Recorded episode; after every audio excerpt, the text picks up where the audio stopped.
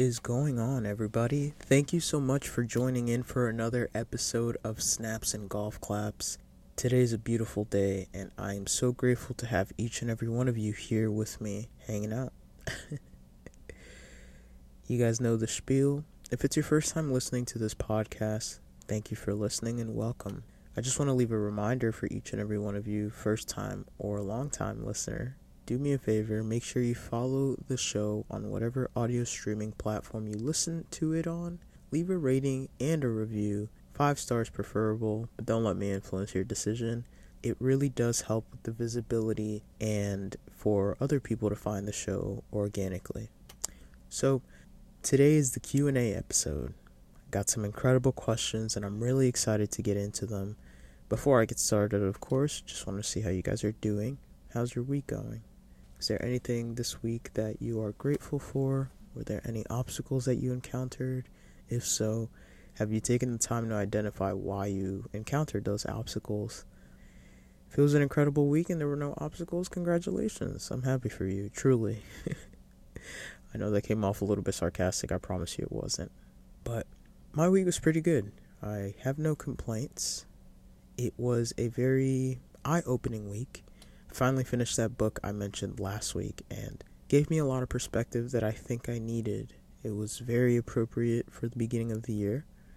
It gave me good direction, I think, and just helped me really evaluate the things in my life. For those of you that haven't listened to last week's episode, the book I'm referencing is 4,000 Weeks Time Management for Mortals by Oliver Burkeman. It's an incredible book because it just talks about how finite our life is and how little control we have over time, and how we live in a society that is constantly all about optimization and creating schedules and calendars and managing blocks of time and, and all this and that. And basically, he's just like, you know, yeah, all that stuff is good and dandy, but a lot of times it's used as a need to control, not because it's actually effective productivity. you want to have control of your time, and that's why you're time blocking every minute of your calendar. So once you realize you don't actually have control over that time, you can shift your focus elsewhere. That's the premise of the book. It's an incredible book. I recommend anybody that feels overwhelmed for the need to be productive or overwhelmed for the need to be, you know, to strategize and optimize every little second of your day. I really do recommend you read that. Or if you want a productivity schedule, let's say you don't really have a way to go about things and it stresses you out and it overwhelms you, I highly recommend you read this book as well.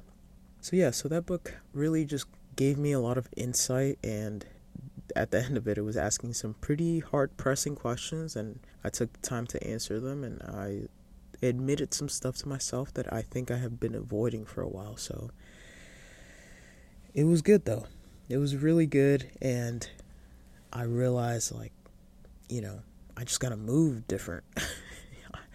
I think um I think a lot about things that don't matter in the grand scheme of things. And so reading this book really put that into perspective for me and I think is going to help me set momentum forward for a lot of things in my life. So I'm excited. But let's get into these questions, guys. Like I said, you guys had some great questions, and I'm super appreciative that you took the time to put them in. Again, there is a Google form on the Snaps and Golf Claps Instagram that's always open. So if you guys have any questions, stories, comments, anything that you want to discuss, drop them in there, and I would love to chat with you guys about them. Question number one is hard hitting right out the gate. it says, I'm burnt out and I just feel like there's no replenishing my energy. I feel like I'm constantly doing stuff that I don't really care about, and it's draining. I'm Not sure how to get out of this rut. So, thank you to whoever submitted that. I understand where you are. I may not understand your exact situation, but I get it. It's hard to be in a place where you feel like you're just giving, giving, giving, and it's draining you. I think you said something really important where it says, I'm constantly doing stuff that I don't really care about. And obviously, I don't know your situation, so I would ask myself, why am I doing stuff I don't care about? What is that stuff that you're doing? You know, maybe it's hanging out with certain people in certain spaces that's draining your energy and you don't want to be in that space. Or maybe it's a relationship, maybe it's work, whatever it is, that's your job to identify. But what I would say to that is it's okay to not do that stuff. Don't feel pressured because you feel like you have to be a part of everything. You don't. You don't have to be a part of everything. And you don't have to be in spaces that you don't want to be in. And if for whatever reason you are choosing to be in those spaces, ask yourself why. What are you actually getting out of it? Is it a matter of comfort? Are you comfortable in these spaces and that's why you're wanting to be in them, even though you don't like them? Because that's a big question and an issue, too, that a lot of us can face at times. Sometimes we stay in things a little bit longer than we need to because of comfort and because of fear of the unknown as well. We don't know what's on the other side of taking that leap. So we stay in our comfort zone because it's something we can control. And it's funny because the book I just referenced talks about this as well. So sometimes, you know, we are in places where the more control we have over a situation, the better we feel. But the thing is that being in those situations in your control, you're usually stunting your growth or stunting your ability to flourish in a lot of ways. Again, I'm not sure your situation would love for you to give me more insight if you're open to it, but don't do things that you don't care about. Protect your peace, protect your energy. There's something draining your energy, and starting there is where it'll help you just slowly get out of that rut if I had to guess, it might be a, a thing of being in a place where you don't want to be in, but you're comfortable in for whatever reason, potentially. Really sit down with yourself and evaluate why you are in these places in the first place and start to lay the mm-hmm. groundwork to get out of this these spaces. All right. The next question is in the midst of trusting the unknown, what's your north star that keeps you grounded? Great question. So, I just recently started to learn how to trust the unknown. I think understanding, and this was long before I read this book, but within the past year, understanding that I don't know what's next. I don't. I'd like to think I do, but I don't. There are always elements outside of me that I can't control. And that's how life is. So, for me, in trusting the unknown, it's been really important to focus on what is in my control and releasing what I can't control. If I can focus on what's in my control, what I can do better, how I can do something, then what's outside of me doesn't matter as much because I can't fix it. I can't do anything about it. So, focusing on that, knowing like, okay, I'm doing the best I can with what I've got. I'm working on myself. I'm doing what I have to do. And believing in my ability as well is important.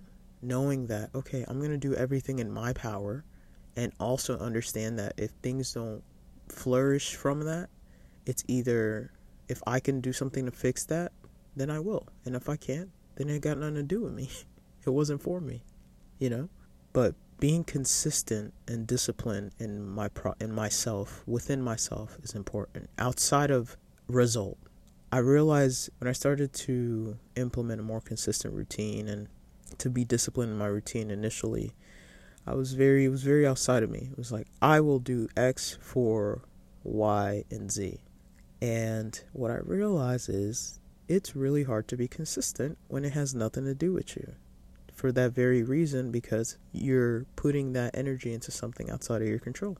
So when I shifted that a few years later and I started doing things because it was for me and what I could do and the outcomes I can create, then things just started moving into place.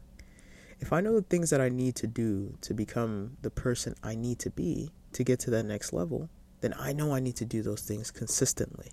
So, whatever your reasoning for moving through time and space, this is where the self accountability comes in, where it's like, okay, when you start to evaluate situations like, did I do everything in my power to make this happen? If the answer is yes, then the results that are outside of you that you had no control over, you had no control over them. So it is what it is.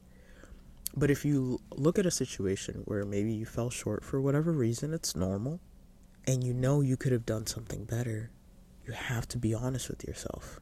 What could I have done better? How can I do something better? What can I do to improve so this doesn't happen next time? Now, if you do improve and you do things better the next time around and you still fall short, then it may not be on you. And that's again, that's okay. Sometimes opportunities, acknowledging that not every opportunity is meant for you, and understanding that you can even focus on what you can control and be consistent and be disciplined, and things may not work out in the way you think you want them to work out. And that's another part of how I trust the unknown is prayer and meditation. That helps me stay present and that helps me understand and release the need for external validations. I understand that things aren't always going to work out in the way I want them to work out, but I also understand that things will always work out the way I need them to work out. Yeah, maybe that no was a redirection, and now I have the opportunity to do something else.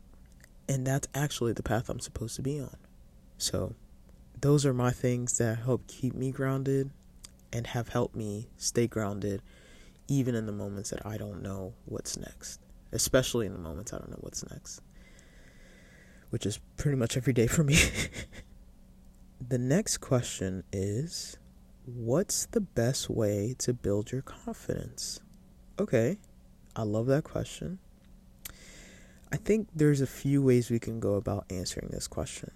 And I'm thinking about it, and I think the best way to go about it is to define confidence per Miss Merriam Webster herself. confidence. The feeling or belief that one can rely on someone or something. Firm trust. Number two, the state of feeling certain about the truth of something.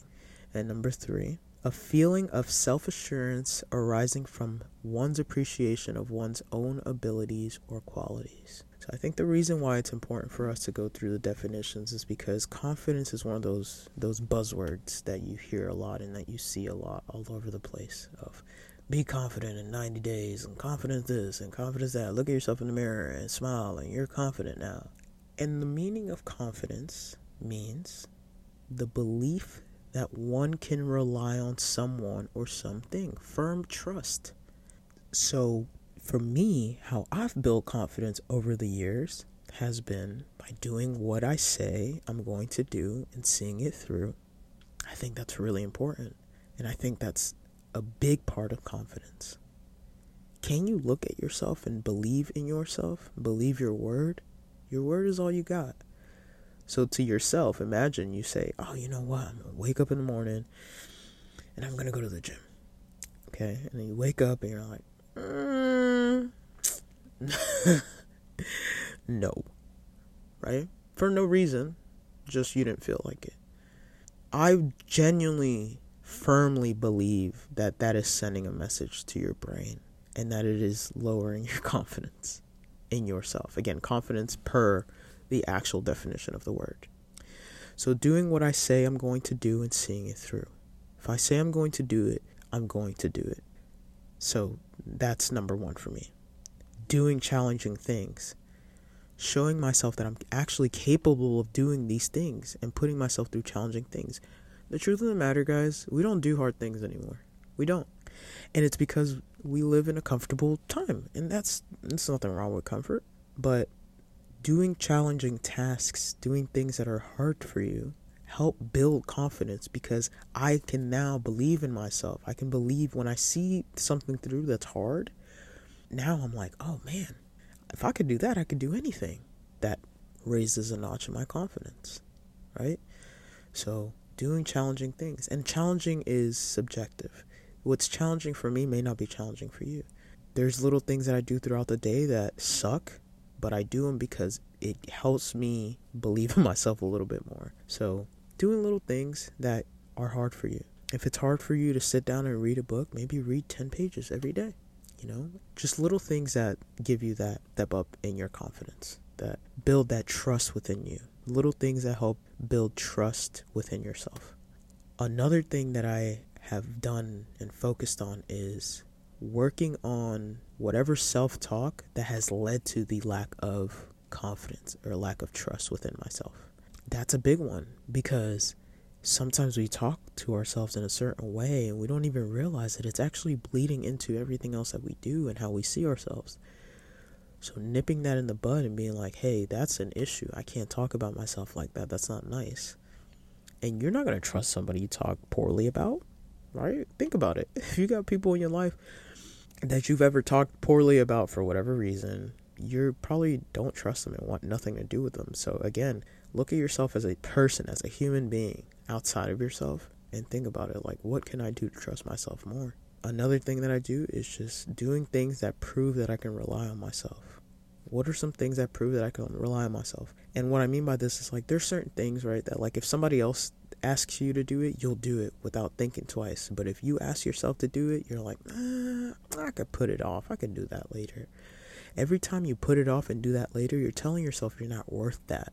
You're not worth the time. You're not worth the energy. And what do you think that's doing to your confidence? It's shooting it down immediately. So put the same energy you put into other people and being there for people and doing all that stuff into yourself. And also have radical self accountability and self love. Self accountability is self love. I've said this before. Looking at yourself in the mirror and being like, look, I gotta clean up my act. I gotta clean up my act for me. I have to do better for me. Every time I say I'm to do something, I don't do it. And I have to fix that for me.